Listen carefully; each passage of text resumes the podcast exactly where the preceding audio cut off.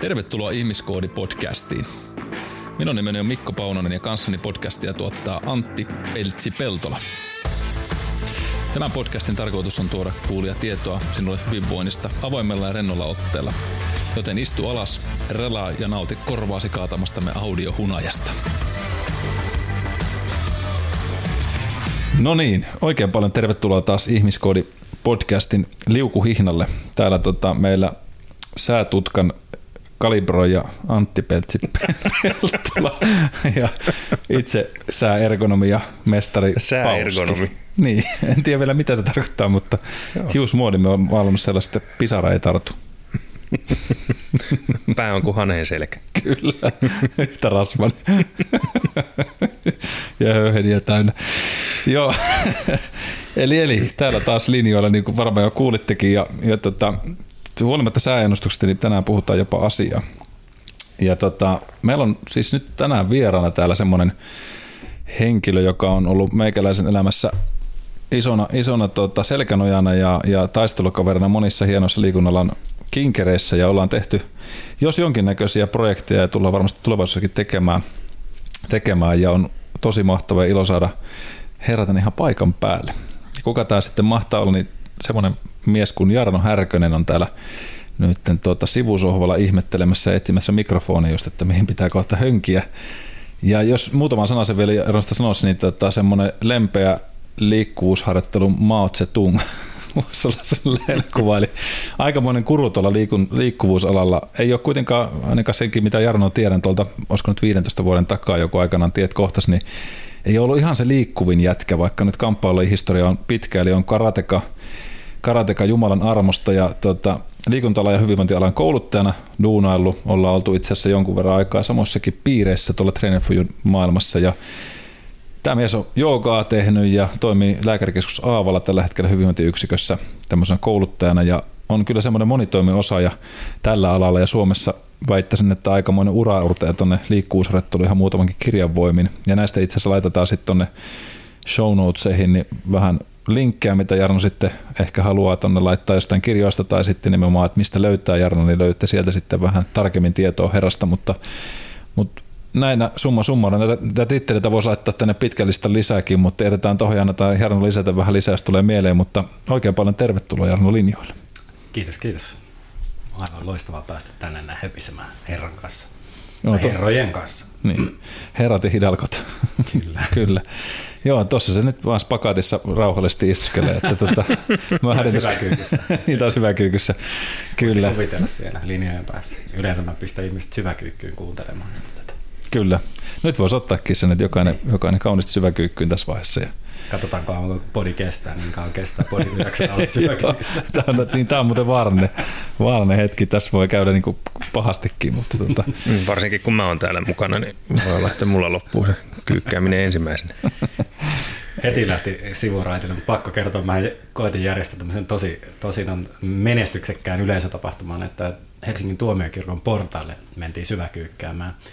Ja tein siitä sometapahtumaa ja hehkutin, että hei, nyt syväkyykky kunniaa ja ihmisiä paikalla. En tiedä, oliko se talvi ja kylmä, kun meitä siis saapui 7 ihmistä paikalle. Aika sellainen iso ihmismassa. Ei tullut satoja. Mä kuvittelin, että meidät kaikki syväkyykkäämässä siinä. Ja portaathan on aika isot, että kyllähän siinä aika monta sitä ihmistä mahtaisi. Saataisiin tosi hyviä promokuvia. Mm. Kyllä ne ihan sillä 7 ihmisellä ihan hienoja kuvia tuli, mutta vähän autiolta ne portaan näytti, mutta toisaalta tuli tyylikkäitä kuvia. No joo, siis me itse asiassa, sehän vasta postasit niitä jossain vaiheessa taas niinku historian havina. Kyllä. Joo, voisi sinne tietysti jollain Photoshopilla kopioida niitä. Kato samannäköisiä jätkiä, no kun siamilaisia kymppejä. Kyllä. Kaikkea tästä on tehty. Niin, siis kaikkea sitä on tehty. Ja mikä hei siis, kun sulla nyt on niin kuin sanottu, niin tämä tausta on, onko aina ollut niin kuin tämä liikunta ja liikkuvuus ja tämä on semmoista lähellä sydäntä, vai mistä tämä, niin kuin, jos joutuisit heittää pähkinänkuoresta, että mistä tämä oma palku on lähtenyt tähän liikkuvuuden pariin, niin mikä se sun tarina nyt on? Joo, no se on tosi pitkä, mutta ehkä referoiden se, että mä oon ollut tosi kankea ja sitten... Ja sellainen, niin kuin, mä oon ollut kanssa se kaveri, ketä on valittu yläasteella liikuntatunnilla viimeisenä joukkueeseen, koska pallailupelit ei luonnistanut ja mä skeittasin, mä olin siinä ekassa skeittibuumissa. ensimmäisen kunnon lauta oli Santa Cruzin nataskaupassa, jos joku historia havinaa haluaa vähän kuunnella, mutta niin sitten mä oikeastaan löysin karate 15-vuotiaana silleen oikein kunnolla, tai 14-15-vuoden siinä iän vaihteilla, ja aloitettiin isoveljen kanssa samaan aikaan, ja hitusen ärsytti, koska veli aina veti kylmiltään spagaatin, ja sitten mä yritin sen 15 vuotta, mitä siinä karateakin sitten aktiivisesti tuli treenattua, niin venytellä sinne spagaattiin, eikä se oikein kunnolla 15 vuoden jälkeenkään mennyt. Ja otti aika paljon päähän. Niin tietää sen, että se polku, okei, silloin mä yritin siinä passiivisesti aidenjuoksija asennossa venytellä vaikka kuinka paljon ja saada, että sitten se ehkä jossain vaiheessa niin rupesi kiinnostaa, että hei, että joku juju tässä pitää olla ja sitten rupesi saamaan vähän parempaa oppia ja vähän parempiin lähteisiin pääsi käsiksi ja sitten sitä rupesi, siihen vaan tykästy. Enkä mä edes ajatellut silleen, että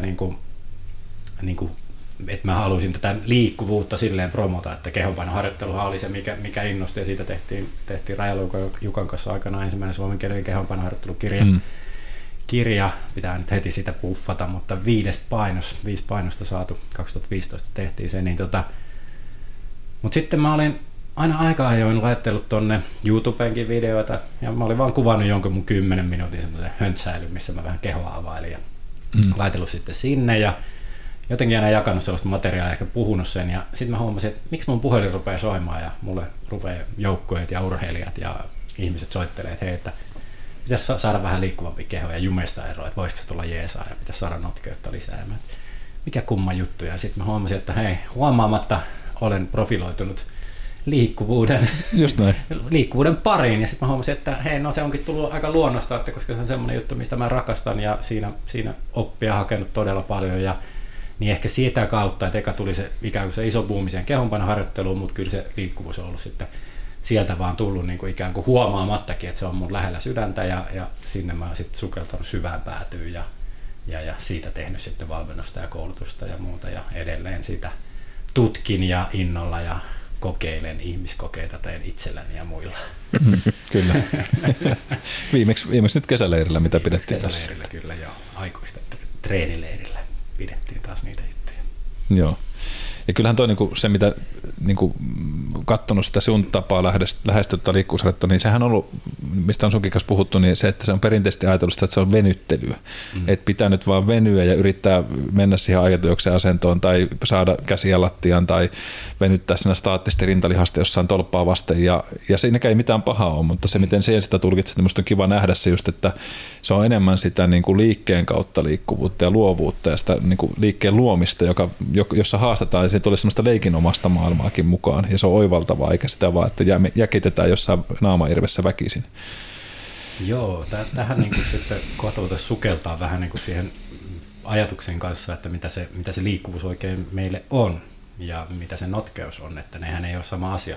Puhekielessä ne monesti yhdistyy samaksi asiaksi, mutta kyllähän se totta on, että se alkuhan se itselläkin oli vaan hei, tykkäsin yllättäen Jean-Claude Van Damme. Mä en siis sano. Kappas vaan. Varsinkin Bloodsportti katsottu aika monen kertaan. Ja Damme on ollut, siis niin kornilta kuin tämä kuulostaakin, niin Damme on ollut mulle inspiraatio opetella hieno takakiertopotku esimerkiksi korkealle.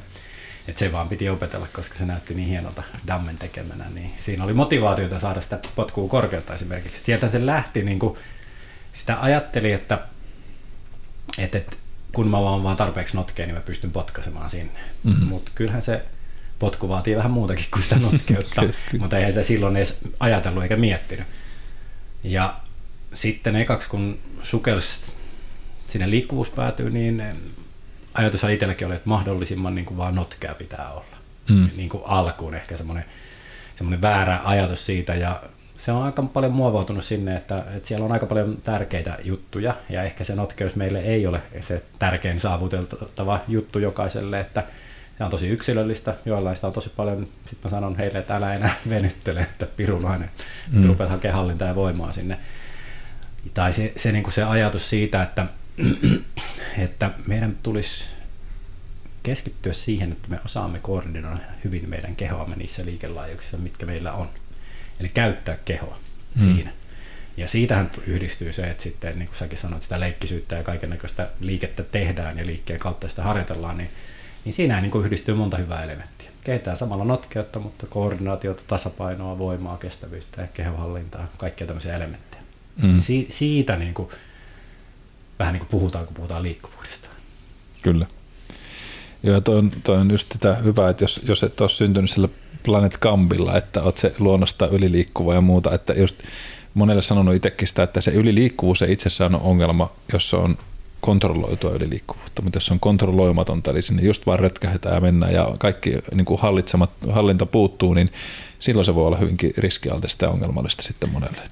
Kyllä, ja koska tässä on helposti se, että puhutaan vähän kohta yliliikkuvuudesta, termistäkin ehkä voi vielä avata, mutta just se, että sehän näyttäytyy ihmisille yliliikkuvuutena, mutta sehän on sen henkilön oma luonnollinen liikerata. Että ehkä sekin demonisoituu aika paljon se, että kun pitäisi ajatella, että hei, tämä on mun luonnollinen liikerata ja kun mä vahvistan ja tuen ja hallitsen tätä näin, niin mä pystyn kontrolloimaan. Koska sitten katsotaan ihmisiä, jotka kyynärnivel vaikka menee niin kuin luonnottoman näköisen sen kauhuleffamaiseen krutkean asentoon tai mikä tämä oli tämä tyttö, kun tuli telkkarista läpi ringi, niin se on semmoisella liikkeellä, niin itse asiassa he voi ihan hyvin tehdä vaikka yhden käden käsillä seisontaa ja hallitusta, ja se nivel on siellä lukittuna siellä ääriliikelaajuudessa, että ei se ole siitä kiinni, kun se on vaan siitä, että miten me opetetaan sitä kehoa toimimaan. Että osa lääkäreistä ei suostu sanomaan, että on yliliikkuvuutta olemassakaan, se on jokaisen luonnollinen liikelaajuus, mutta se, että sitä kauttahan se kontrolli ja koordinaatio pitäisi niin kartoittaa, mitä sun keho tarvitsee, eikä vaan silleen järjettömästi, että jokaisen pitää päästä tähän näin spagaattiin. Mikä on spagaatin tärkein funktio? Mikä, Antti, on spagaatin tärkein funktio? Ei mitään hajua, se on näyttävä. Mulla on vain yksi spagaattitarina itsellä. No, tuli mieleen tuossa. Mutta tämähän se on, se näyttävyys. Siis niin. Saat hyvän somekuvan, sehän on spagaatin tärkeä. Totta kai jotkut, jos olet rytminen kilpavoimistelija, niin siellähän lajinomaisesti näin, mutta että eipä harvemminpä ihminen tarvitsee spagaattia tuossa normiarjessa tai normilajeissa, mutta hei, jää tässä spagaattikuppiin. No, se oli nimenomaan näyttävä spagaattikuppi, kun Jodissa vanhojen tanssin jatkoilla heitin spagaatin kylmiltä. Ja hauskintahan tässä oli se, että oli lauantai ja sunnuntaina oli Kerava uimareiden kuukausikilpailu. Ja sitten me käveltiin 4-5 kilometriä uimahallille Kohmelossa jätesäkki selässä, mikä oli tämän edellisen illan tyhjiä hylsyjä, ja me mentiin kisaamaan. Rintauinti ei jostain syystä oikein onnistunut niissä kisoissa. Harvoja kertoja, kun on varmaan keskeyttänyt kilpailu. Repeskö sulla sieltä jo takareisi? En tiedä, kipeä se ainakin oli. Niin. Se et uinut kuitenkaan sillä, mitä puhut, semmoista niinku... En uinut skallingeja. Skallingeja pelkästään. Joo, se oli myös huonoin viestisuoritus meidän tiimiltä, kun selkäuimari haettiin vessasta vetämään oma osuutensa, ja se meni suoraan altaas takaisin sinne vessaan. Terveisiä vakaimalle Antti Itävoli, jos satut kuuntelee. Nimi mainittu. Nyt pitää jakaa, tässä kun ruvettiin jakamaan vanhaa tarinaa, mä oon silloin noin 16-vuotiaana yrittänyt tanssipaikalla tehdä vaikutusta tyttöihin hyppäämällä spagaattiin. Ja Uno Turhaporovainen tämmöinen. Ja kun mä kerroin, että kun mä aloitin silloin 15-vuotiaana, kun olen venyttynyt, niin mähän en päässyt 15-vuotiaan siis spagaattiin. Niin voitte kuvitella, että jos mä niin kylmiltään tanssilattialla koitan heittää spagaattia, niin onnistuko se silloin? Mutta mulla on yllätyshullu kaveri, terveiset Vänttisen Jarille, jos kuuntelee.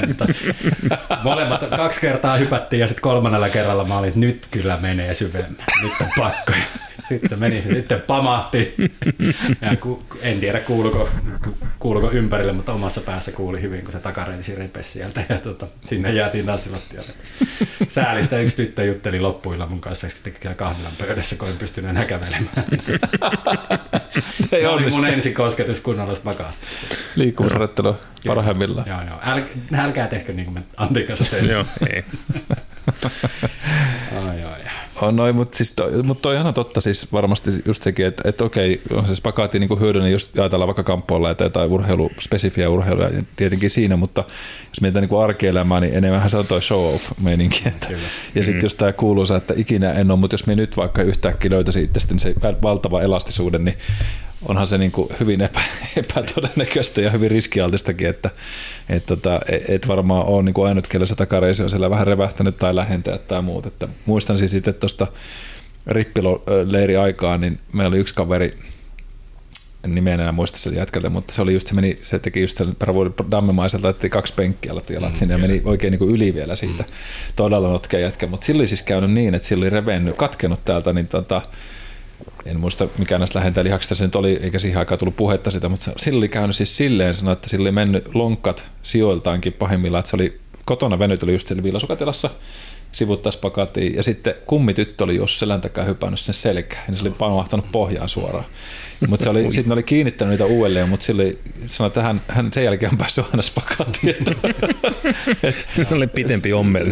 Se oli vähän pitemmällä ompelella tehty, mutta ei saakeli viekö. En meitäkään niin kipeästi halua spagaatiin, että vetäisin tuonne. Niin, no siis mä ajattelin, että kun liikkuvuusharjoittelusta puhutaan ja notkeudesta, niin mulla on se 30 sekunnin metodi tai 5 sekunnin metodi, että haluatko sä ihan spagaatiin tai pannukakkuun päästä. Että on yksi japanilainen karateherra, mutta käynyt kerran painamassa pannukakusta rintakehän lattia eikä mennyt. Ja kyllä oli 3 viikkoa vaikea kävellä sen jälkeen. Mm. Että semmoinen järki ehkä siihen niin kuin harjoitteluun kaikilla ja miten me saataisiin kehitettyä sitä niin toiminnallista liikkuvuutta, niin voitaisiin siihen, ettei karata liikaa. Mutta mä haluaisin ottaa tähän ehkä nyt niin kuin sen alustuksen siitä termistöstä, koska se tämähän on niin kuin helposti puhekielessä sekoittuu ja itsekin siinä huomaa välillä menemänsä vähän niin kuin väärille raiteille tai sitten tietoisesti käyttää hakukoneen optimoinnin mielessä tiettyjä termejä, että näkyisi postaukset, mutta ja puhekielessä, mutta sitten tässä on niin kuin maailmallakin tapahtunut aika suurta, koska sitten isot vaikuttajat, niin hekin käyttää termejä helposti väärin ja sitten se vähän niin kuin vesittyy, niin kuin, että mikä se termi oikeasti on, että koska kaksi yleistä käsitystä, että puhutaan niin kuin notkeudesta ja liikkuvuudesta samana, mikä ei ole sama asia. Tai sitten puhutaan siitä, että notkeus olisi tämä niin kuin meidän passiivinen liikkuvuus ja sitten taas liikkuvuustermi olisi niin kuin tämmöinen aktiivinen. Niin ei sekään pidä paikkaansa. Et ne on ehkä niin kuin sellainen, että sanotaan, että hei, että jos puhutaan niin kuin tästä notkeudesta, niin että se on meidän passiivinen liikelaajuus ja sitten niin liikkuvuus olisi aktiivinen liikelaajuus, mutta ehkä sitä niin kuin vähän voi tarkentaa niitä termejä, että se lähtökohtaisesti, jos puhutaan notkeudesta, niin silloin me puhutaan, niin kuin, jos mitataan niin perusteella rommilla, range of motion, sen niveleen se liikelaajuus. Siitähän me puhutaan, että kuinka me päästään toista kohtaa toiseen kohtaan, niin sit se on niin kuin se meidän notkeus. Mutta jos me puhutaan notkeudestakin, niin sehän ei ole passiivista vaan se notkeus, vaan meillä on itse asiassa pitäisi niin kuin ymmärtää se, että mennään aika hakoteille, jos me aina perusvenyttelytermi kanssa, niin sehän on tämmöistä, jos me puhutaan puhekielessä venyttelyssä, niin monestihan se on just siinä, että aitajuoksissa istut. Ja sehän on staattista, passiivista venyttelyä. Venyttely on aika monta muunlaista. Ja se venyttelyn ja sen notkeuselementtien, jos me puhutaan, niin siinä on niin kuin ne vaikuttavat tekijät on se, että liikkuuko nivel siinä, eli onko se dynaaminen, vai pysyykö se nivel paikallaan, onko se staattinen. Niin siinä on jo 2 eri tekijää. Mutta sitten siinä on vielä lisäksi se, että jännittyykö sille lihakset vai rentoutuuko ne lihakset. Niin kun tässä on 4 eri muotoa ja sitten kun tämä on aina yhdistelmä, sitä ne notkeuden eri muodot, niin ne on yhdistelmä tässä. Eli meillä on dynaaminen, aktiivinen venytys esimerkiksi. Tai voidaan mitata dynaamista aktiivista liikkuvuutta. Mikä on dynaaminen, aktiivinen venytys? Okei, se, että siellä nivelessä tapahtuu liikettä ja lihakset on aktiivisena. Mutta meillä voi olla myös dynaaminen, passiivinen venytys. Eli nivelessä tapahtuu liikettä, mutta esimerkiksi saatat mun jalkaa ja liikutat sitten sitä. Tai teet tämmöistä vähän niin kuin mobilisaatiotyyppistä juttuakin. Mikä taas on eri asia itse asiassa kuin mobility-harjoitukset ja ihmiset. Kyllä. Mobilisaatiostakin, että teenpä tässä itselleni nyt mobilisaatioharjoitetta, kun pyöritän olkaniveltä, niin sehän ei ole mobilisaatioharjoitusta, että se silloin jos sinä otat kiinni ja liikutat niitä mun luisia rakenteita siellä, niin sittenhän se on niin mobilisaatiota. Että moni kuka puhuu, että ota tästä hyvä tämmöinen mobilisoiva harjoite tähän näin, niin se on oikeasti aktiivinen, dynaaminen venytys. Ja sitten jos puhutaan taas niin kuin siitä passiivisesta puolesta tai sitten staattisesta puolesta, staattinen puoli, eli meillä on staattinen passiivinen venytys, mikä voi olla se perusaitajuoksu. Mutta meillä voi olla staattinen aktiivinen venytys, missä taas ne lihakset työskentelee. Voitte kuvitella vaikka sellainen, että te otatte vaikka käsillä tukea, meette pitkään, tai niin kohtuu lähelle vaikka mihinkä pääsi sitten spagaattiasennossa. nostatte käsiä ilmaan ja koetatte pysyä paikalla. Niin sehän on staattinen venytys, mutta se on pirun aktiivinen ja se on pirun raskas. Kyllä. Eli kun meillä on niin kuin tällaiset elementit jo, niin varmaan jokainen ymmärtää, että emme voida vaan silleen, että hei, että venyttely on passiivista liikkuvuutta ja liikkuvuus on aktiivista, vaan mennään jo vähän niin kuin, eihän näitä nyt kaikkien tarvitse niin kuin ymmärtää ja sisäistää, mutta valmentajille nämä olisi varsinkin hyvä homma silleen, että sä tiedät, että minkälainen se liike on, mitä siellä tapahtuu. Tapahtuuko nivelessä liikettä eikä? Onko se lihasjännitys vai ei? Onko se vaan rentoutus sitten sinne? Koska sitten me voidaan taas, niin jos mennään lajispesifeihin juttuihin, ja me voidaan ruveta analysoimaan oikeasti sitä, että hei, että missä ne kehityskohteet on ja minkä tyyppisiä harjoituksia näihin käyttää. Niin sitten me päästään niin sinne oikeaan biiffiin ja oikeisiin asioihin käsiksi. Niin tässä oli niin notkeuden, sen flexibility, jos me puhutaan, on niin tämä. Mutta mitä se, niin se liikkuvuusharjoittelu, mikä englanniksi on niin mobility, niin, ja toi on niin se ajatus, mikä niin tieteellisissä tutkimuksissa, 95% tieteellisistä tutkimukset käyttää tolleen sitä flexibility-termiä, jos luette englanninkielistä tutkimusta. Eli se on niin aika kiveen hakattu. Mutta se ei tarkoita niin lähtökohtaisesti sitä, että jos puhutaan flexibility, että se on niin passiivinen, staattinen juttu.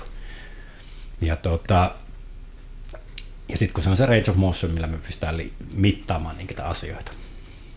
Mutta sitten niin mobility, niin, no siinä on taas tosi monia koulukuntia, miten sitä käytetään. Ja tässä on niin se ongelma, että tieteellisessä tutkimuksessakin niin siitä on aika monennäköisiä erilaisia käsitteitä. Et siitä ei ole vakiintunutta käytäntöä tällä hetkellä, mitä se oikeasti tarkoittaa. Et sitä pitää vähän tutkia. Et puhekielessä ja jossain tutkimuksessa saattaa olla vähän niin kuin, että se merkataan, että se liittyy siihen range of motioniin. Mutta silloin, jos se on niin mobility-terminä, niin siinä on yhdistettynä molemminen, passiivinen sekä aktiivinen puoli. Mutta monesti se on niin semmoinen niin kyky tuetusti liikkua tilassa, voi olla niin se. Eli se, kun se lähtee, se voi olla ihan vaikka nousen ylös tästä penkistä, lähden kävelemään. Eli mä saan tasaisen tuen keholleni ja mä tuotan liikettä. Sitä on niin osa. Tai sitten se on just tätä mobilisaatiota, että miten ne oikeasti ne nivelpinnat siellä niin liukuu. Ja sitten niin sitä, kun me ruvettaisiin mittaamaan sille, että mitkä paineet sieltä, että sieltä nivelet, että kun lähdetään koukistaa polveen, mitä siellä tapahtuu, ja niin se nivelpinnoissa on niin se, että siitä on niin kuin enempi se, niin kuin, ei ole suoraa käännöstä sille tällä hetkellä ei ole, mutta miten se niin kuin täällä taas niin kuin fitnesskentällä tai urheilukentällä niin kuin ymmärretään, niin monestihan puhutaan siitä, että se olisi notkeus yhdistettynä esimerkiksi hallintaan ja voimaan tai tämmöiseen motoriseen kontrolliin, hermoston tukea kontrolliin, kyky tuottaa vaivattomasti liikettä, välillä sanotaan myös. Mutta tässä niin kuin lähtökohtaisesti se, että mä käännen, nyt mulle on muotoutunut se, että mä tykkään sanoa sen simppelisti ja miten niin kuin, vaikka mäkin sen Jarkko ja liikkeitä kouluttaa liikkuvuusharjoittelujuttuja, niin kanssa luonnehtii tämän, että se että liikkuvuusterminä olisi niin kuin se notkeus yhdistettynä voimaan ja hallintaan. Ja välillä mä laajennan sitä, että okei, koordinaatio ja kestävyys ja tasapaino ja näin, koska niin monet niin kuin asiat siihen vaikuttaa. Mutta sen, niin kuin, jotta ei mene liian helpoksi, niin jos mä sanon, että liikkuvuus on nyt se notkeus, voima, hallinta, niin sitten jos mä kuitenkin vaan ainoana mittarina mulla on se, että mä tutkin sitä range of motionia, eli sitä notkeuselementtiä, niin sittenhän mä menen vähän metsään. Niin munhan pitäisi siellä sitten kuitenkin tutkia, mitata ja kehittää sit niitä hallinta- ja voimaelementtejä kanssa. Eli all in all, pitkä sepustus, mutta, mutta muistakaa se, että notkeus on eri asia kuin liikkuvuus. Eli notkeus on vaan just se nivelen kyky laajentaa, ja siihen meillä on hyviä metodeja. Esimerkiksi passiivinen venyttely on ihan hyvä tapa lisätä notkeutta, mutta se yksistään ei riitä lisäämään sitä liikkuvuutta, koska liikkuvuus on taas kyky hallita sitä range of motionia.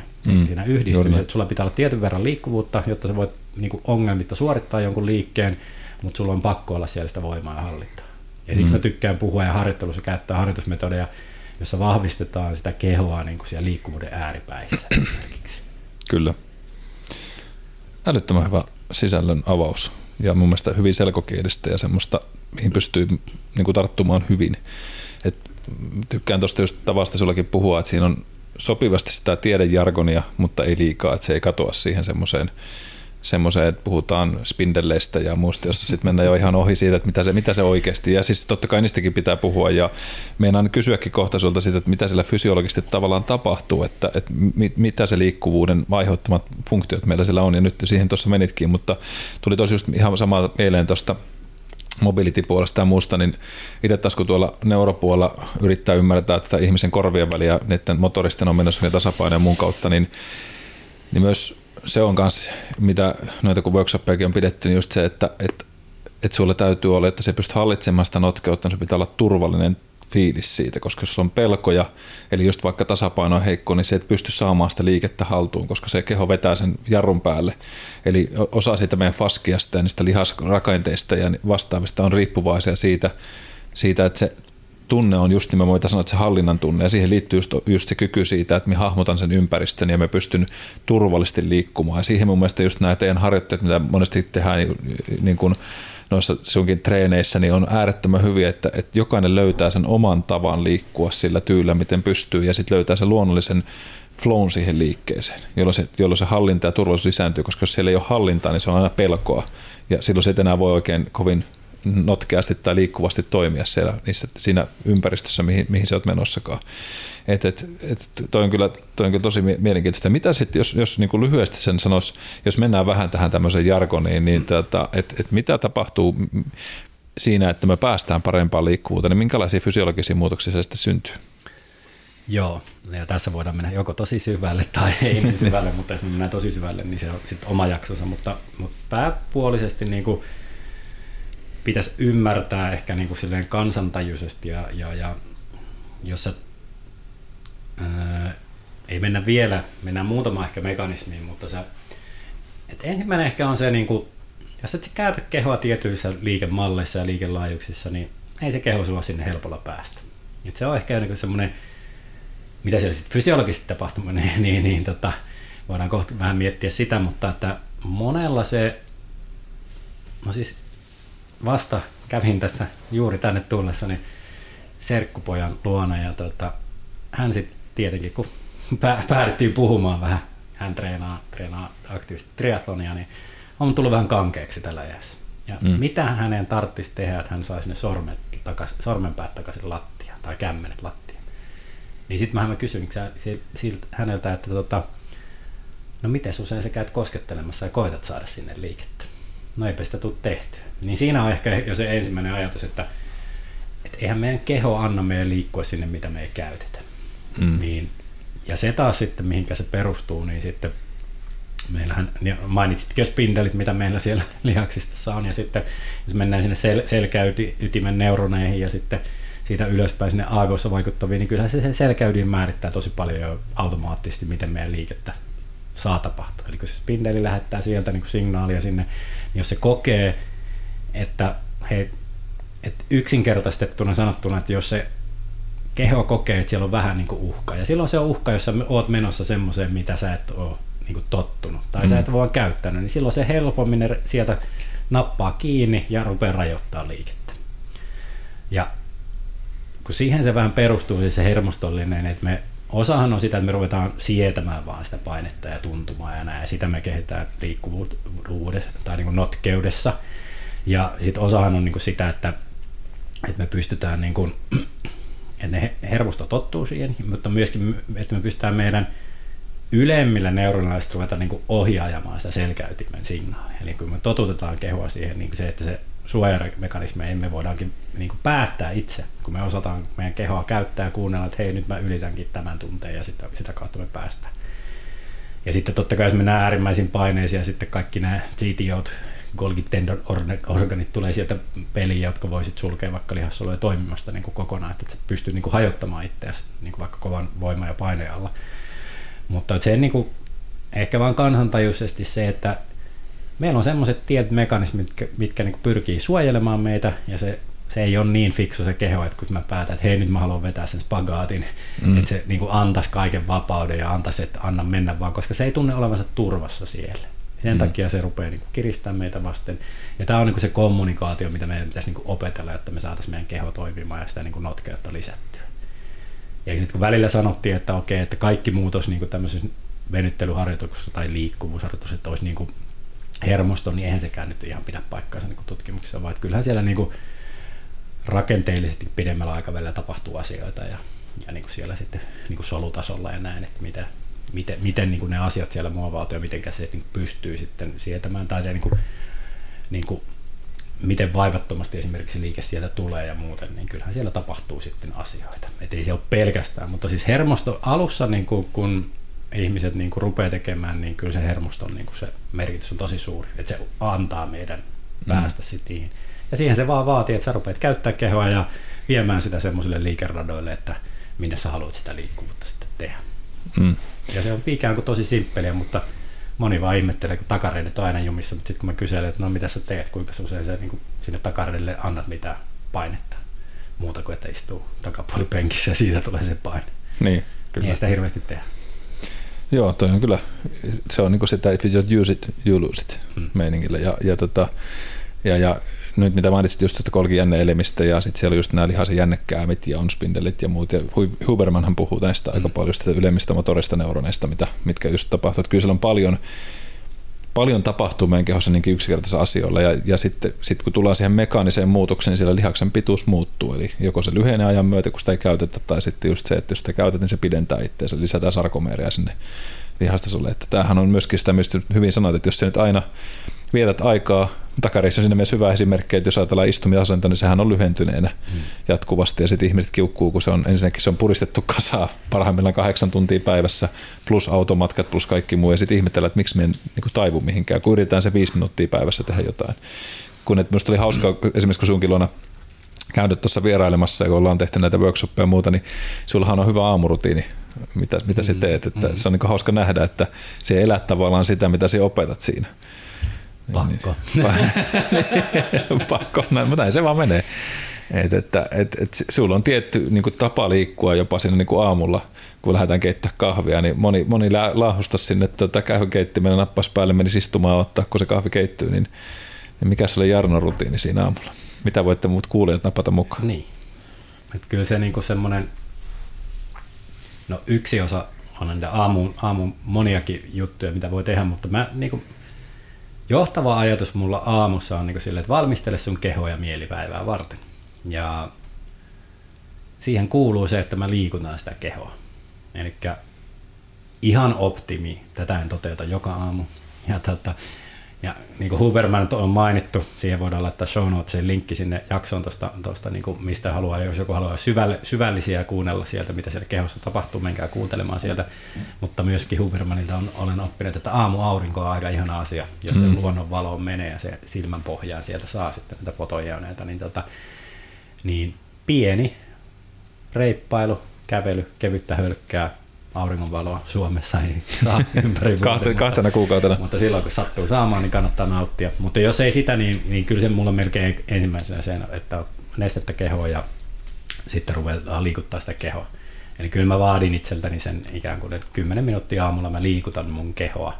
Mä availen sitä, mä pyörittelen niveliä ja mä niin kuin teen isoja kehoa avaavia liikkeitä joka suuntaan. Taivutan eteen taakse, kierrän kehoa sivusuunnassa, taivutan.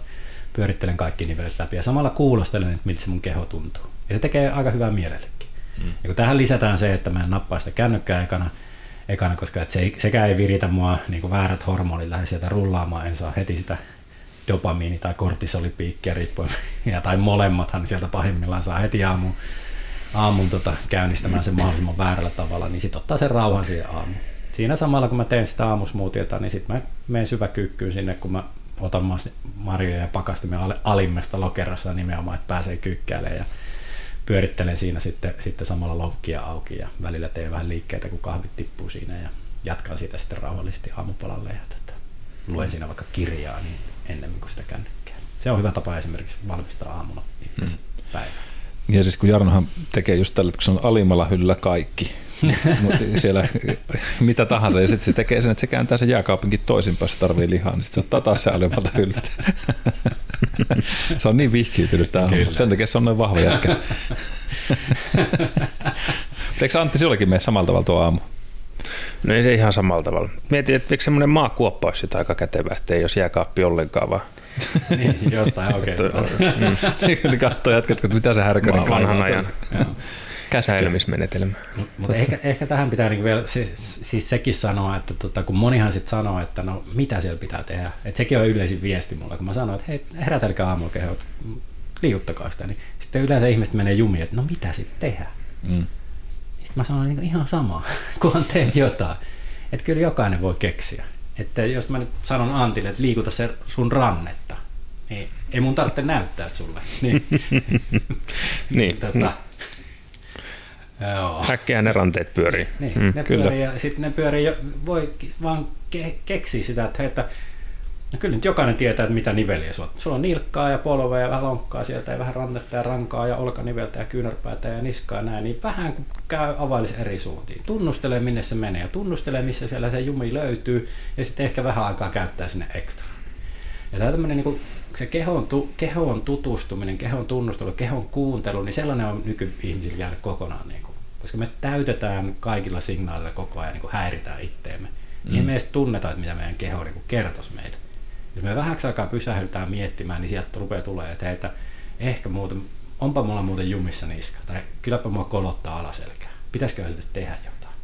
Ja sitten se rupeaa sitä automaattisesti sitä liikuttamaan, mutta jos me ei anneta näille signaaleille edes tilaa tulla, niin aamu on niin semmoinen hyvä tapa myöskin vähän niin kuulostella, miltä se keho tänään tuntuu. Niin siinä on varmaan koko ajan semmoinen samanlainen homma päällä, kun pikkulapsi kaatuu ja lyö polvensa, niin sitten puhalletaan jalkaa.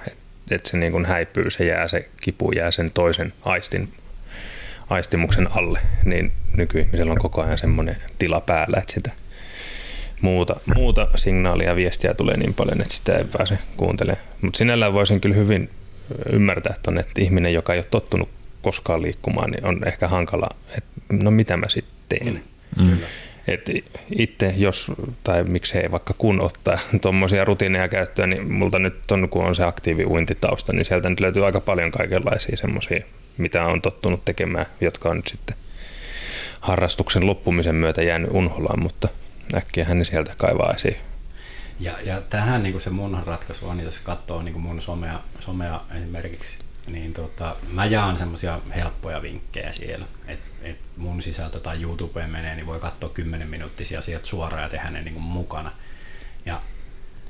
Mutta ne on niinku semmoinen, se on niinku sellainen, mitä mä jaan, niin se on sellaista, niinku, mä haluan jakaa semmoisen helpon ja millä saadaan niinku sitä perusjumea, et koska mäkin teen tuolla Aavalla, että tehdään paljon toimistotyöntekijöiden kanssa, niin kyllähän perustoimistotyöntekijä on pirun jumissa tällä hetkellä. Mm. Niin sille auttaa tosi paljon se, että pyörittelepä vähän hartioita ja tiedätkö, kierrä vähän sen rankaa siinä vaikka penkillä kun istut.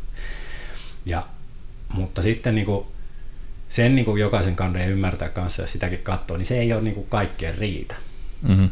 Et se on niinku hyvä alku, sitä pitäisi olla niinku mun mielestä jokaisessa päivässä vähän enempi. Ja mä suosittelen, että 10 minuuttia päivässä tekee sellaista, että käy sitä kehoa läpi ja sitten vielä taukojumppia väliin.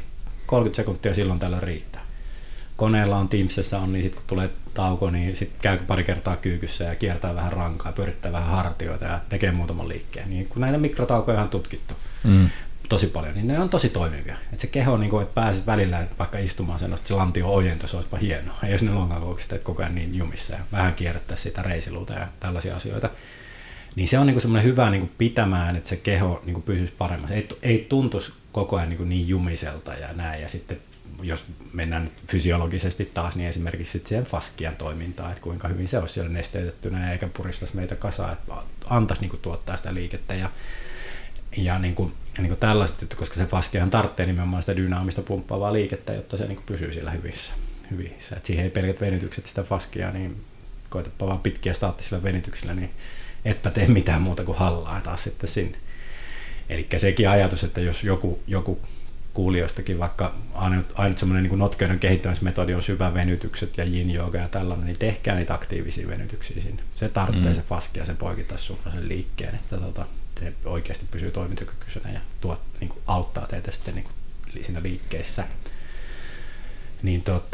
Niin, nyt rupesi melkein unohtaa, että mistä mä lähdin rakentelemaan, mutta näin ne välillä tapahtuu. Mutta se, että niin sit jos oikeasti notkeutta halutaan kehittää kunnolla, niin se vaatii myös voimakkaampia metodeja. Joskus mä jaan niitä, mutta se ehkä vaatisi, minkä takia mä osittain en jaa sitä, niin tietenkin mä haluan kaikilta rahat pois, että ne maksaa mulle, että ne tulisi mun valmennukseen, ei kun miten se menikään, pakko oli sanoa. Ei, mutta siis niin se ei ole helppoa ja se ei ole niin suoraviivasta ja sitten välillä jos laittaa jonkun voimakkaan harjoitteen, niin jos ihminen lähtee kylmiltään sitä tekemään ja se voi joutua vähän niin kuin ongelmiin. Mm. Sen keho pitäisi kehittää, että liikkuvuusharjoittelussa mä niin kategorioin sen käytännössä 3 tasoon tällaisen niin tosi lempeät, kevyet, mitä jokainen tekisi joka päivä. Se on ennen palauttavaa, se on sitä ylläpitävää kehoa, öljyä vaan harjoittaa. Sitten on keskitason harjoitteet, millä saadaan tosi hyvää lisäystä niin kuin sinne notkeuteen, mitkä voi olla vaikka teet sivukyykkyjä tai niin semmoista dynaamista. Jossain, missä vähän jo lihakset työskentelee ja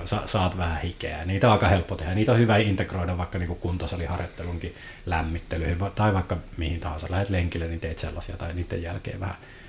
Mutta sitten on oikeasti niin ne vahvat harjoitteet. Et niissä käytetään sitten painoja ja jännityksiä, just tämmöisiä staattisia, aktiivisia venytyksiä. Ne on tosi raastavia tai jotain jännitysrentoutusmetodeja ja muita. Niin ne vaatii aina niin kuin, vähän niin kuin kehon totuttamista, sitä oikeaa polkua, mutta alkuun niin kuin varsinkin sitten ehkä ammattilaisen tukea siihen, että niin kuin oikeasti tehdään, niin kuin, että se kuormitus katsotaan oikeaksi ja liikkeet katsotaan oikeaksi niin kuin palvelemaan sun tavoitteita, ettei vaan järjettömästi tehdä. Että monesti ihminen silleen, että hei mä oon tosi notkea, mun takareidet on tosi notkeat, niin mä aina vaan venyttelen takareisiä. Mm. Niin se vaan, mutta sitten ne etuketjun puoli onkin ihan jumissa. Mutta kun se on niin juminen, niin en mä sitten venyttele sitä, niin eihän siinä ole mitään järkeä. Mm. Mutta just katsoa, missä ne kehityskohteet on, niin siinä mielessä niin se on helpompi jakaa sellaista niin kuin lempeitä, pehmeitä, koska siitä mä oon huomannut, että ihmiset saa hirveästi hyötyä, että jos jokainen, jos et liikuta, niin otat semmoisen 10 minuuttia ja otat viikon testin. Teet 10 minuuttia, laitat timerin päälle ja sit vaan liikuttelet kehoa, kierrät rankaa ja teet tai katot jonkun mun videon sieltä tubesta vaikka ja pyörittelet siinä mukana. Ja viikon joku joka päivä teet, niin mä takaan, että on parempi fiilis. Ja mä oon tehnyt sadoille live-valmennettaville ja netissäkin varmaan ja tuhansille ihmisille, niin kaikki on silleen, että viikon jälkeen he tuntuupa paremmalta. Ja vaan 10 minuuttia päivässä. Ei ole hirveästi vaadittu. Tämä mahtuu sängyn alle kätevästi ja vastaskanava tyylisesti. Eikä tässä vielä kaikki. Aromipesä. Se on hernekeitto. Elkä naura, kun mulla on tuolla kulmakaapissa aito aromipesä. Onko Time Master kanssa? Ei ole. Siinä tuli ihan aito sertifikaatti mukana. Mä sain Pikkubroidilta joululahjaksi. Aidot tuokset. Aika hieno. Tuossa Time Masteri tuli meidän muuten äitini tilassa aikanaan sellaisen, ja muistan kun se soitti sinne puhelimella sinne myyntipalveluun, vai mikä se nyt olikaan se numero, ja sitten kuuntelin, kun se äsken puhui sinne loistavalla englannin kielellä, niin että joo, että hän tätä haluaisi tuollaisen Time Masterin tilata kotiin, ja minä, että no nyt tulee kuule käpistystä, että Iron Maiden 2, että Time Master, mutta sieltä tulikin vaan semmoinen Time Master. Ja, mekin ostettiin, siis meidän lukion liikkomaikalla sellainen läksiäislahjaksi. Hän oli semmoinen bodarikundi. Oikein herkkä. Mutta toi on totta, ja siis tuohon liittyen tuohon liikkuvuuteen just aamussakin, niin just minä itse tykkään tuosta ajatuksesta, että sehän voi olla vaikka sitä, että mieti, millä eri tavoilla sinä voit vaikka sen kahvikupin ottaa tai sen pullon ottaa sitä pöydältä. Että otat sinä aina sillä samalla tyylillä vai käännätkö se nyt tällä kertaa vähän niin kuin nurinkurisen otteen sitä ja käännät sitä sieltä tai otat selän takaa sen tai jotain muuta. Että siellä on sellaista leikkisyyttä tulee siihen mukaan. Sä käännyt, jos sä oot keittiössä, missä sulla on molemmin puoli hyllyjä, niin jos et sä käännäkään sun kroppaa, kun sä kurotetkin toiselle puolelle. Kyllä. Sä saat heti rankaa kiertoa ja näin. Että me ollaan liian niin kuin tässä hienosti sanottuna sagittaalitason liikkuja, että me vaan eteen taakse. Moni treenimuoto edelleen menee, että tehdään ne vatsarutistukset siinä suorassa ja punnerretaan, vedetään leukoja ja ehkä askelkyykkyä ja näin, niin sitä aika paljon puuttuu sitten ne kiertoliikkeet, transversaalitason frontaaliliikkeet, sivutaivutukset ja kaikki kädennostot, jalannostot sivuille ja näin, niin sen ehkä niin kuin ymmärtäminen, että sitä olisi hyvä niin kuin löytyy sieltä harjoittelusta mukana ja eri tason yhdistelmiä ja näin. Ja sitähän me ollaan sun kanssa puljettu aikanaan paljon ja koetettu tuoda niitä hyviä ajatuksia siitä niin kuin tuonne esimerkiksi ryhmäliikuntamaailmaankin silloin, kun aikanaan tehty. Niin. Kyllä, ja siis kun se on myös paljon just sitä aivojumppaa. Siellä yhdistyy hyvin paljon sitä niin kuin meidän jopa niin kuin älykkyyttä lisääviä osioita, kun me käytetään kehoa eri suunnissa ja liikutetaan monen eri tasoon, niin se on myös meille korven välistä erittäin tehokasta niin kuin liikettä. Se on sitä älykästä liikkumista, mistä me itsekin dikkaan, että ei sen aina tarvitse olla tarkoituksenmukaista kaiken, vaan sitä luovuutta ja sitä uskallusta pitää olla. Siitähän aikanaan ne toiminnallisen harjoittelun harjoitteetkin lähteet leikittiin vaan se, että mitähän kaikkea tätä voi saada aikaan tätä ihmiskehosta. Ja toi on niin kuin joogamaailmakin, niin tavallaan musta on yhdistynyt hyvin tämä joogamaailman se metodiikka, mitä siellä on, mutta siitä on tullut nyt se, että se voimaharjoittelu joogamaailma on jollain määrin yhdistynyt myös. Se on tullut sitä niin kuin atleettisuutta siihen venyttelyyn ja semmoista liikkuvuuden käyttämistä tai niin kuin toiminnallisuuden käyttämistä siinä, että se ei ole vaan jompaa kumpaa sitä mustavalkoisuutta siellä. Juuri näin. Että toi on totta, ja musta toi tasojen ymmärtäminen on hyvä, koska monelle on sanonut esimerkiksi itsekin sitä, että kun tekee liikkuvuutta, niin se ei todellakaan ole mitään kevyttä. Et parhaimmillaan se on itse asiassa vastaan ihan kovaa lihaskuntoharjoitusta.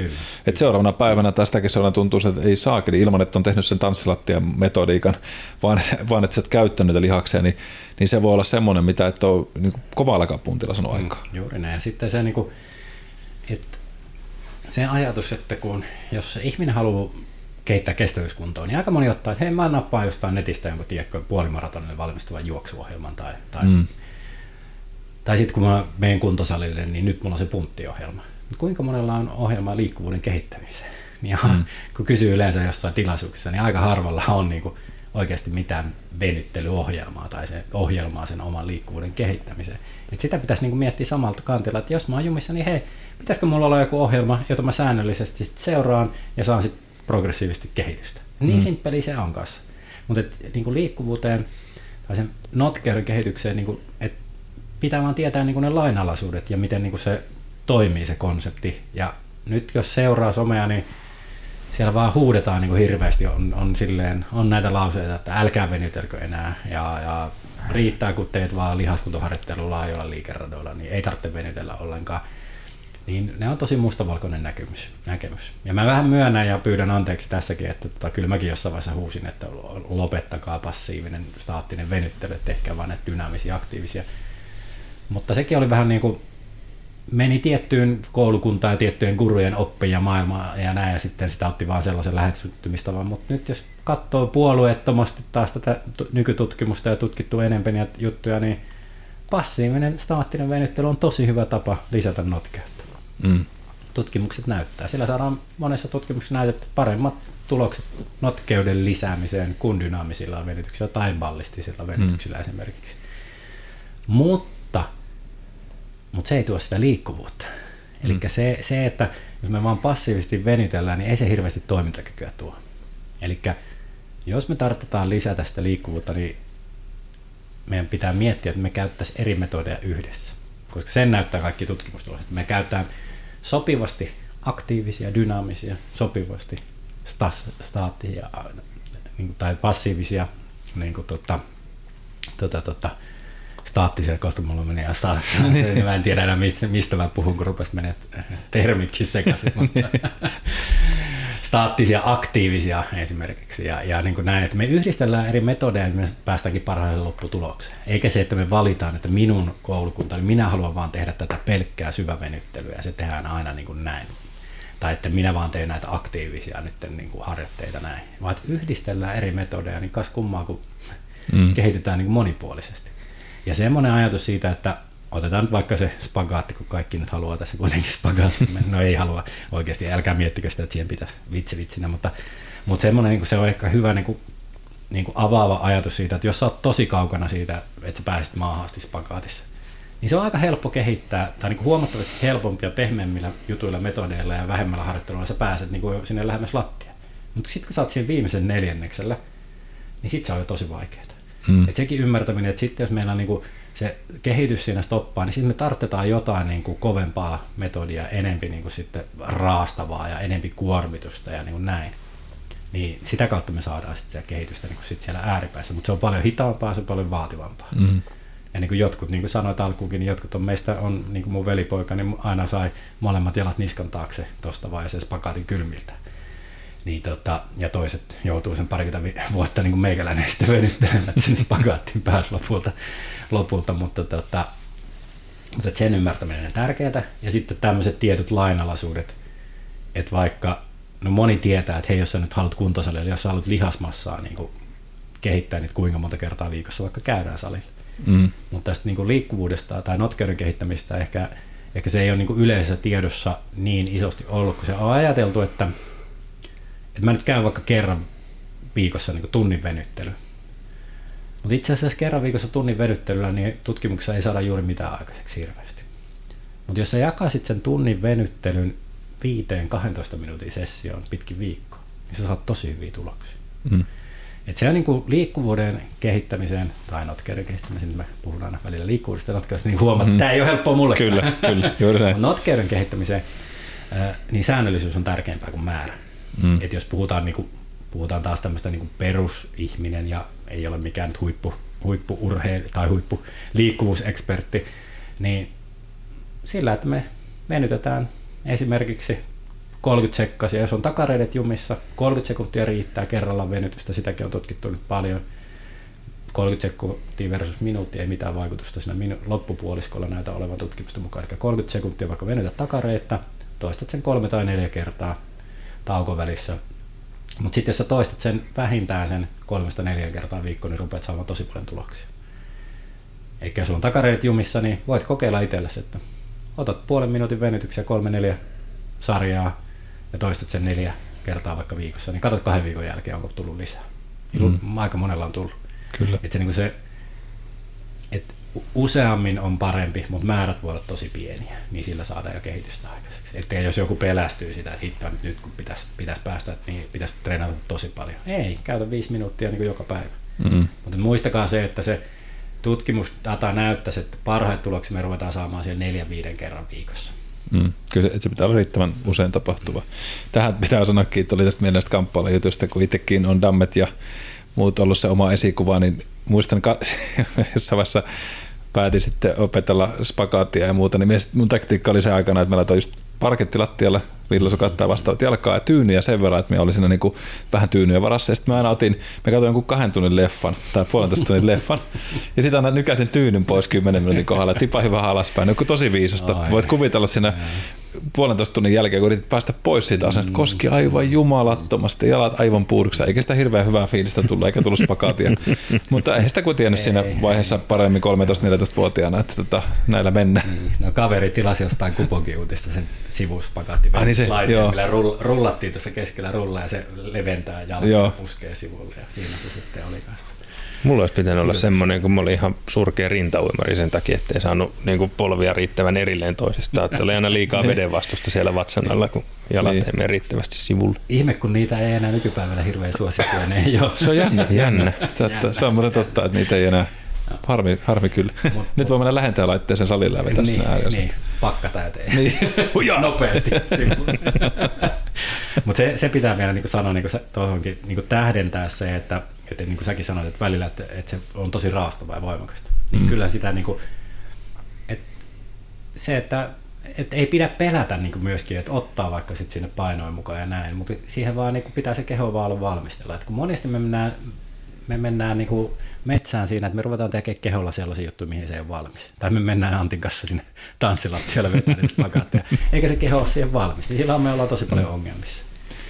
Ja niin kuin ymmärtää sen polun, että ei ole kiire minnekään. Älkää kiirehtikö, älkää höntsäilkö, mutta otatteko semmoisen selkeän progressiivisen tavoitteen, että jos teillä on joku paikka jumissa, niin mietitte, että no mitäs mä sille voisin tehdä. Sitten rupeatte käyttämään. Et enempi se, niin kuin, mitä mä nyt yritän opettaa tuolla tosi paljon vaikka kun niskahartiakipu, no se on tosi yleistä, eikö niin? Istutaan paljon ja on alaselät jumissa, on lonkakoulistava jumissa. Rupea sitten käyttämään liikettä sinne alkuun. Ruvetkaa liikuttaa niitä hartioita, pyöritelkää niitä, liikuttakaa lapoja. Käännelkää välillä päätä, niin kas kumman kun ne rupeaa helpottaa. Mutta ihmiset on jotenkin niin kuin jumahtanut sellaisen, että en kehtaa liikkua ja en kehtaa tätä ja nyt minä vaan jäpitän tässä paikallaan. Se voi oikeasti olla niin pienestä kiinni, että hei, pyörittelisit silloin tällä vähän hartioita. Niin, kun meillä on opetettu sille, että niska kipeä, niin venytä sitä. Niin aika harvalle se on hyvä vinkki. Monella on jo hartiat tippunut niin alas muutenkin, että jos epäkäs siellä ylijännittyneessä tilassa, sitten pitäisi runnoa ja venyttää. Ja päät olla metri eessä. Niin, pitäisi saada se pää oikeaan linjaan. Vai tehdä jotain aktivoivia harjoitteita. Kyllä. Aktivoivat niitä kaulanlihaksia tukemaan ja hartiat löytää oikealle paikalle. Niin sitten kas kummaa, kun ne kivut sieltä rupeakin helpottaa ja ymmit helpottaa. Niin, ja siis kyllä me tuohon sanoisin sen, että kohtakuisin muutama viimeisen jutun tuosta vielä. Paljon me ollaan menty tässä. 54. Kato, eipä. Alle 2 tuntia päästä. Muutama asia, mikä on sellainen, tietenkin toi, että kyllä me siinä määrin kannustan just tähän, mitä jo vähän tuossa sivuisitkin, että se niin kuin aktiivinen semmoinen, että itsensä luo, että just mietit, miten tämä kyynärpää liikkuu, no hetkinen, tutkista omaa kroppaa. Mutta just siihen muistan aikanaan käyneeni tuolla Jenkeissä, kun Tsekin koulutuksessa olin, niin puhuttiin scientific stretching, eli siitä, että palkkaa on välillä semmoinen coach, joka katsoo, että missä se on kehon linjaukset tällä hetkellä, ja mihin se tarvitsee sitä venytystä ja mihin se et välttämättä tarvitsee sitä kireyttä jopa. Että monesti ajatellaan, että aina pitää saada lisää liikkuvuutta, mutta jos se on jo niin yli löysällä jotkut lihakset siellä muutenkin, niin niihin saattaisi olla ihan hyvä ottaa vähän voimaa lisää ja toiselle puolesta liikkuu, että se balansoit sitä kehoa myöskin hyvin. Että monesti just niin kuin tuo niska on hyvä esimerkki, että monella on se 20 senttiä pääysillä vartalla etupuolella muutenkin, niin nytkö sitä on järkevää venyttää vielä lisää sinne, koska ne lihakset on enemmänkin jumissa, että ne yrittää vetää sitä päätä sieltä taaksepäin, kun taas se vastavaikuttajapuoli on jo niin kuin tekemässä niin kuin valtavasti passiivinen jatkuvalla tavalla. Eli osata ymmärtää niin kuin vähän kuin treenaamissa, että mihin sitä voimaa tarvitaan, mikä on jo riittävä tai liiankin voimakas. Eli osata ymmärtää sitä balanssia siinä ja ottaa vähän ulkopuolisen coachin silmään. Mutta nyt kun se puhuit tästä... Mä voisin ennen kuin tulee, niin sori, pari vaan tämmöistä tutkimuksellista knoppia tai niin kuin heittoa. Tuohonkin esimerkiksi, että tuossa oli aika tuore tutkimus, oli uimareista esimerkiksi, nyt kun Antti on täällä uimari, niin tutkittiin sitä, että kun jos heillä oli niin kuin normaali nilkan liikkuvuus, mikä nyt on 40-55 astetta esimerkiksi, niin että jos sitä niin kuin rajoitettiin 10 astetta versus sitä, että sitä sitten mobilisoitiin ennen harjoitetta, niin mitä tapahtui? Niin jos se nilkan liikkuvuus oli normaali, ja versus siihen, että sitä niin kuin lisättiin mobilisaatioharjoitteella etukäteen, niin ei tapahtunut mitään muutosta. Mutta sitten kun sitä normaalia liikkuvuutta rajoitettiin 10 astetta, niin teho väheni potkussa ja nopeus etu. Kun mennään siinä liukusuunnassa tietenkin, niin nopeus väheni. Eli niin mikä tässä on niin se takeaway tästä tutkimuksesta oli se, että silloin niin just tähän mitä sä sanoit. Eli pitäisi tutkia, minne se tarvitsee liikkuvuutta. Jos meillä on nyt se nilkan normaali liikkuvuus ei ole, niin se hidastaa meitä uinnissa ja vähentää tehoja. Eli meidän pitäisi päästä siihen normaaliin liikkuvuuteen. Mutta ei meillä enää ole niinku funktiota. Esimerkiksi tämä tutkimus näyttäisi, että nilkan kohdalla uimarilla ei ole funktiota, että se liikkuisi tiettyä enemmän. Ei aina parempi. Käyttää alkaa sinne ja turhaan. Mutta se ajatus, että pitäisi niinku tietää, että minkä verran mikäkin nivel missäkin lajissa esimerkiksi vaatii, että me niinku oikeasti pystytään keskittymään niinku oikeisiin juttuihin.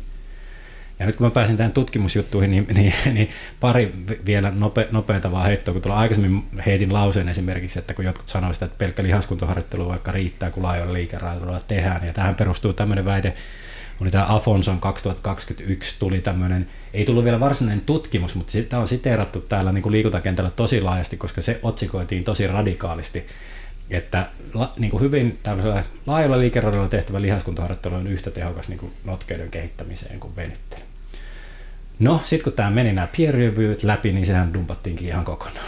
Eli se jääty vähän niin kuin sen otsikon perusteella huutamaan asioita, ja sitten lopputulema, se otsikko muuttui kokonaan, sieltä muuttui niin kuin ne kohdat, ja lopputulema olikin sille, että asiaa pitää tutkia vielä lisää. Eli se ei ollut niin mustavalkea kuin se ensiksi annettiin ymmärtää, mutta sitä edelleen näkee sitä niin kuin viitettä käytettävän tosi paljon. Ja sitten kun on ollut tosi paljon niin kuin tätä, niin kuin vammoihin liittyvät, venyttely ei ehkäise vammoja. Ja ennen sitä on tutkimus, kun isossa skaalassa katsottu, niin se on ollut huvittavaa, koska siis aikanaan kaikki vammatilastot on ollut, siinä on niin kuin ympätty kaikki vammat, murtumat ja kaikki tällaisetkin niin kuin ollut samassa tilastossa, ja niitä onkin paljon enemmän voi olla niitä. Ja sitten on katsottu, että no ei tässä niin kuin isossa kuvassa näkynyt mitään. Mutta esimerkiksi 2022 tuli tuore tutkimus, tuosta BEMin tutkimus, missä onkin eroteltu ne vammat sinne niin kuin lihas- ja niin jänneperäisiin niin tämmöisiin niin vammoihin, niin sitten huomattiin, että hei, no aika paljon vähenikin. 56% niin sitten esimerkiksi tuli sitten niin vähemmän vammoja, kun käytettiin venyttelyä. Ja just tällaisia niin ajatuksia siitä, että, hei, että ei saa venytellä ennen lihaskuntoharjoitusta, koska se vähentää voimantuottoa ja näin, niin ei todellakaan ole mitään hirveän pitkiä, vahvoja, syviä venytyksiä, mutta sitten tutkimuksessa nyt tuoreet tutkimukset näyttävät, että jos sä nyt teet sitten vaikka perusvenytyksiä 30-60 sekkaisia sinne alkuun, oli jossain tutkimuksessa, niin riippuen ihmistä 1,5%, maksimissaan 7%, sekin niin kuin aika nopeasti niin kuin palautuu normaali se voimantuotto. Eli normikuntoilijalle niin se giveaway pitäisi olla siinä se, että jos et sä nyt pääse vaivatta liikkeeseen tai tuntuu vähän tuskaiselta tehdä, niin venyttele sitten sinne alkuun, teet niitä dynaamisia aktiivisia venytyksiä ja jos voit vähän niin kuin passiivisillakin, staattisillakin venyttää, kun et vie niin kuin liian kovaa niitä, etkä liian pitkää. Koska jos sä nyt häviit 2% maksimivoimantuotossa, niin ei se nyt ihan hirveän vaarallista ole se venyttely siinä. Sitten.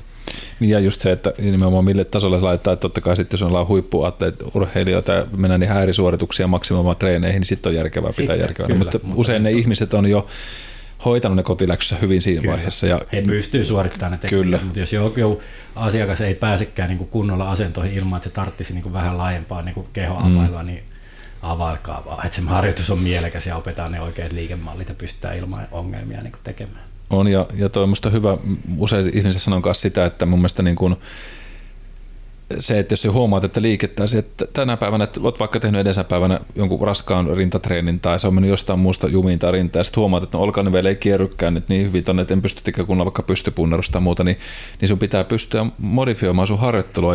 Elää hyväksytä, että menee huonolla liikellä sitä runtaa väkisellä. Et käytä vaikka sitten siihen treenissä aikaa enemmän siihen venyttelylle ja panosta se liikkuvuuteen ja tee seuraavana päivänä se voimaharjoitus, kun sun liikerat on palautunut. Eli just tämä liikkuvuuden ja mobiliteetin ja muun ymmärtäminen just siitä, että se myös toimii sun analyysivälineenä siinä, että mitä tänään sun kannattaa tehdä, koska ei me joka päivä olla yhtä notkeita. Et nukut huonossa asennossa yhden yön, niin seuraavana päivänä saattaa olla ihan hemmetiumis toinen puoli kehosta tai olkapää, kun olet nukkunut käsipään takana.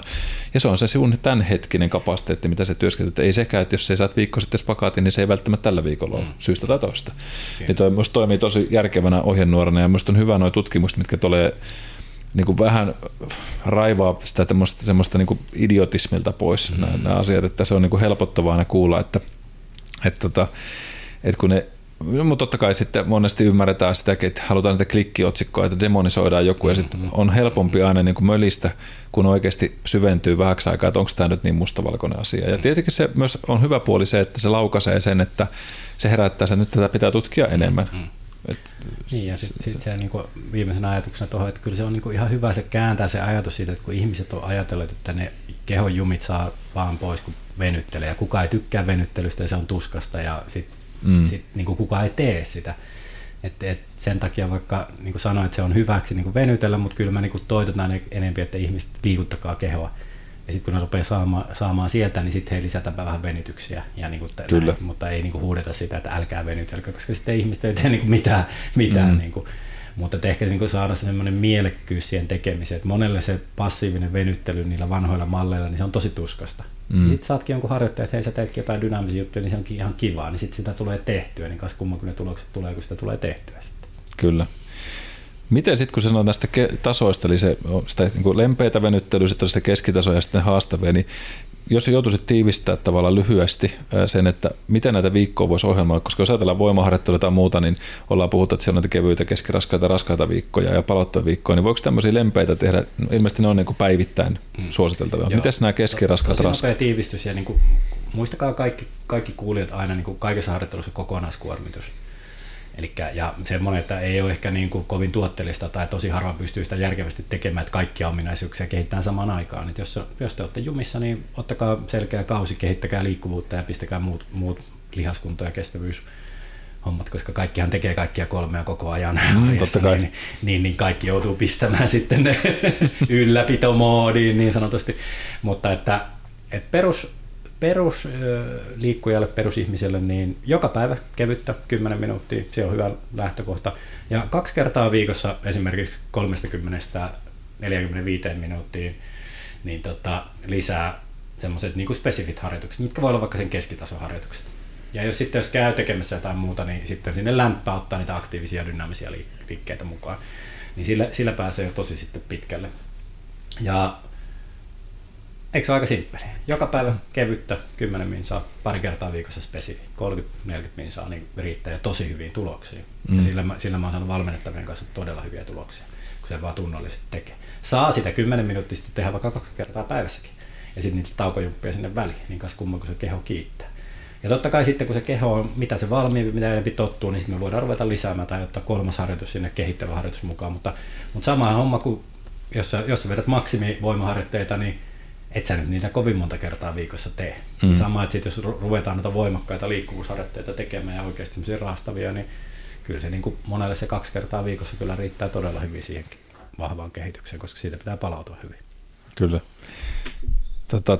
Tuohon tuli toi just niin kuin hyvä nosto siihen, että tavallaan jälleen kerran tuossakaan se enempi ei ole parempi, vaan se pitää olla sitä järkevää maltillista tekemistä ja järkevää suunnittelua, että just toi, että nosta sitten sillä hetkellä vähän niin kausisuunnitelman tyylisesti, että tämä on jakso, missä pidetään enemmän sitä liikkuvuutta ja sitten taas pidetään sen ylläpidossa sen muutaman kerran viikossa tehtynä ja muuta, niin siitä varmasti tulee se hyvä lopputulos. Onko vielä joku top 5 juttu, mitä haluaisit sanoa kuulijoille siitä, että mitkä ne top 5 Härköseltä olisi nyt tähän tämmöiseen omaan arkeen? Katsotaan, tuleeko top 5. Toista. Ensimmäinen sanonta, mikä muistakaa, liikuta joka päivä, jokaista kehoon osaa jokaiseen suuntaan. Siinä on ensimmäinen ja viimeinen. Siinä oli kaikki 5. Siinä oli jo 3. Ei, mutta siis tämmöinen lause, joka päivä jokaista kehoa osaa jokaiseen suuntaan. Mm. Niin silloin sinun ei tarvitse miettiä hirveästi niitä liikkeitä. Vähentäkää istumista. Istuakin saa, mutta vähentäkää sitä. Vaihtakaa asentoja. Ottakaa mikrotaukoja sinne. Ja silloin mikrotauoilla joko rauhoitatte päätä välillä, laitatte silmät kiinni, hengittelette, menette katsoa ikkunasta ulos, menette ulos, tai sitten liikutatte kehoa. 20-30 sekkaakin riittää, kun toistaisitte sitä vaikka 30-45 minuutin välein. Niin näillä pääsee jo todella pitkälle. Sitten jos ruvetaan oikeasti kehittämään, niin kartoittakaa tai ottakaa ammattilainen apuun sinne, että missä ne teidän kehityskohteet on. Ja sitten laatikaa suunnitelma, noudattakaa sitä jonkun aikaa ja katsokaa, mitatkaa tuloksia. Koska se ehkä viimeisenä voisi sanoa, että harva huomaa sitä, että jos on joku liikkuvuusliike tai jos otat vaikka kepin ja sä teet perus niin kuin hartiarenkaan avausta, että sä viet sen kepin tästä vartalo edestä sinne selän taakse, niin et sä tiedä kuinka leveältä sä otat. Sä otat sen tuntemuksen mukaan. Mm-hmm. Niin tehkääpä itse semmoinen keppi, että keskellä on siinä 0 kohta ja kuinka monta senttiä molempiin suuntiin. Teette siihen tussilla mittana. Ja sitten rupeattekin mittaa, että hei, mä pystyin tekemään sen tänään niin kuin 1,20 metriä. No nyt sitten kuukauden harjoittelun jälkeen 1,15 metriä. Niin siinä tulikin jo itse asiassa aika hyvä kehitys, mutta ei me semmoisia kehityksiä huomata. Ne on tosi avaavia asiakkaille, koska mä otan yleensä niin kuin mittoja ja sitten mä otan valokuvia liikkeestä, niin se on hauska vaikka 2 kuukauden jälkeen näyttää valokuvaa, että tossa sä olit ennen ja nyt tossa sä oot nyt. Ja kaveri on vähän silleen, en ole ihan varma, tapahtuuko kehitystä.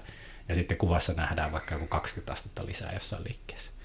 Niin mitatkaa, tehkää suunnitelmallisesti. Pitäkää hauskaa.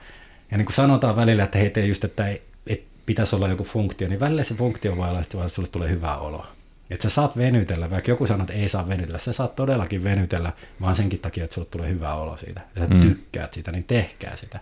Ja se myöskin rauhoittaa meidän vaikka parasympaattista hermostoa ja uni tulee paremmin. Ja siellä on tämmöisiä tosi monia hyviä vaikutuksia verenpaineeseen, bla bla bla. Että niinku, et sen ei pidä aina olla vaan silleen, että hei mun pitää, että mä saan tämän suorituksen tehdä. Niin tehkään silleen, että vähän keksellistä, vähän lenkkisyyttä, hauskanpitoa. Niin siitä tulee paljon mukavampaa ja keho kiittää ja mieli kiittää. Kyllä. Ihan loistava vinkki. Tuohon muuten tuli mieleen vielä viimeisen, kun näitä haasteita pitäkää hauskaa, niin hauskanpidosta oma ukkini oli aikanaan omenavarkkaissa, niin oli naapuripihalla, niin juoksi hakea omenoita. No sitten ukki oli sen verran pieni, että se ei yltänyt niihin omenoihin, mutta se oli kaveritten mukana ja jätkät sitten sanoi silleen, että jos saat jalat niskan taakse, niin sitten ottaa sullekin omenat mukaan. Ja no, ukkihan kiskasi ne jalat sen niskan taakse, mutta se sanoi niitä pois. Ja samaan aikaan naapuri isäntä tulee ovesta ulos, että pojat saatana. Ja jätkät lähtee juoksemaan, kaikki paitsi Veikko Paunanen, joka oli jalat niskan takana siinä puujuurella. Se oli aina, kuka sai selkäsauna. Eli liikkuvuutta piti harjoittaa vähän ehkä tunnollisemmin, että olisi päässyt poiskin sitä asiasta, eikä jätkät kerinyt auttaa, mutta mutta onhan Antti nyt sitten varattu tuota biisilista tuonne Las Palmasiin, koska tänä iltanahan Jarno lähtee tekemään sen hyppyspakaatin. Lappeenrannan yössä siis ihmiset, jotka ootte, no tämä nyt tulee jälkilähetyksenä, ette näe sitä, mutta voidaan videoida sitten. Laitetaan Titanikin biisin mukaan Reetua ja Jarno hyppää. Kyllä. Viimeinen ehkä vielä ajatus, että vaikka meni on vähän levottomaksi, niin semmoinen lause, mitä mä aina sanon, että tehkää asiat yhteistyössä teidän oman kehon kanssa. yhteistyössä. Sillä tulee hyvä. Kuunnelkaa kehoa, kunnioittakaa kehoa. Älkää ruvetko nyt rankasee sitä, kun liikaa sitä, että hei nyt mä oon taas vaan maannut, nyt mä on pakko kurittaa itseäni. Älkää tehkö sitä. Tehkää yhteistyössä hyvällä fiiliksellä. Rakastukaa siihen omaan kehoon ja siihen, että oppikaa tuntemaan sitä paremmin ja voikaa paremmin. Ja kun ikää tulee lisää, niin liikkuvuus, se vaan vähenee. 30 eteenpäin se vaan vähenee vuosi vuodelta, jos et se pidä sitä huolta. Mutta kun tämmöisillä pienillä jutuilla, niin te saatte pidettyä sit tosi hyvin huolta. Pitäkää sitä hyvää huolta yhteistyössä. Hashtag.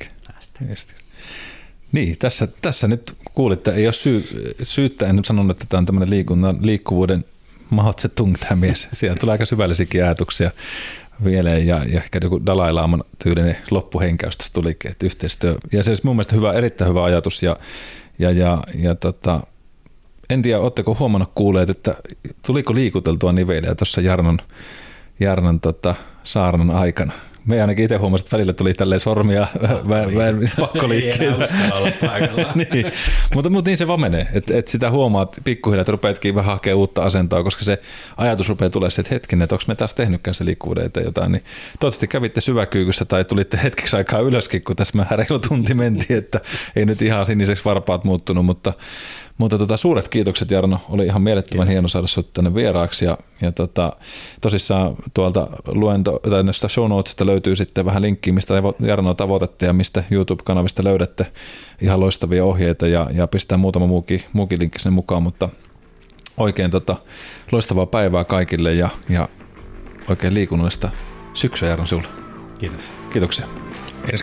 Ensi kertaa.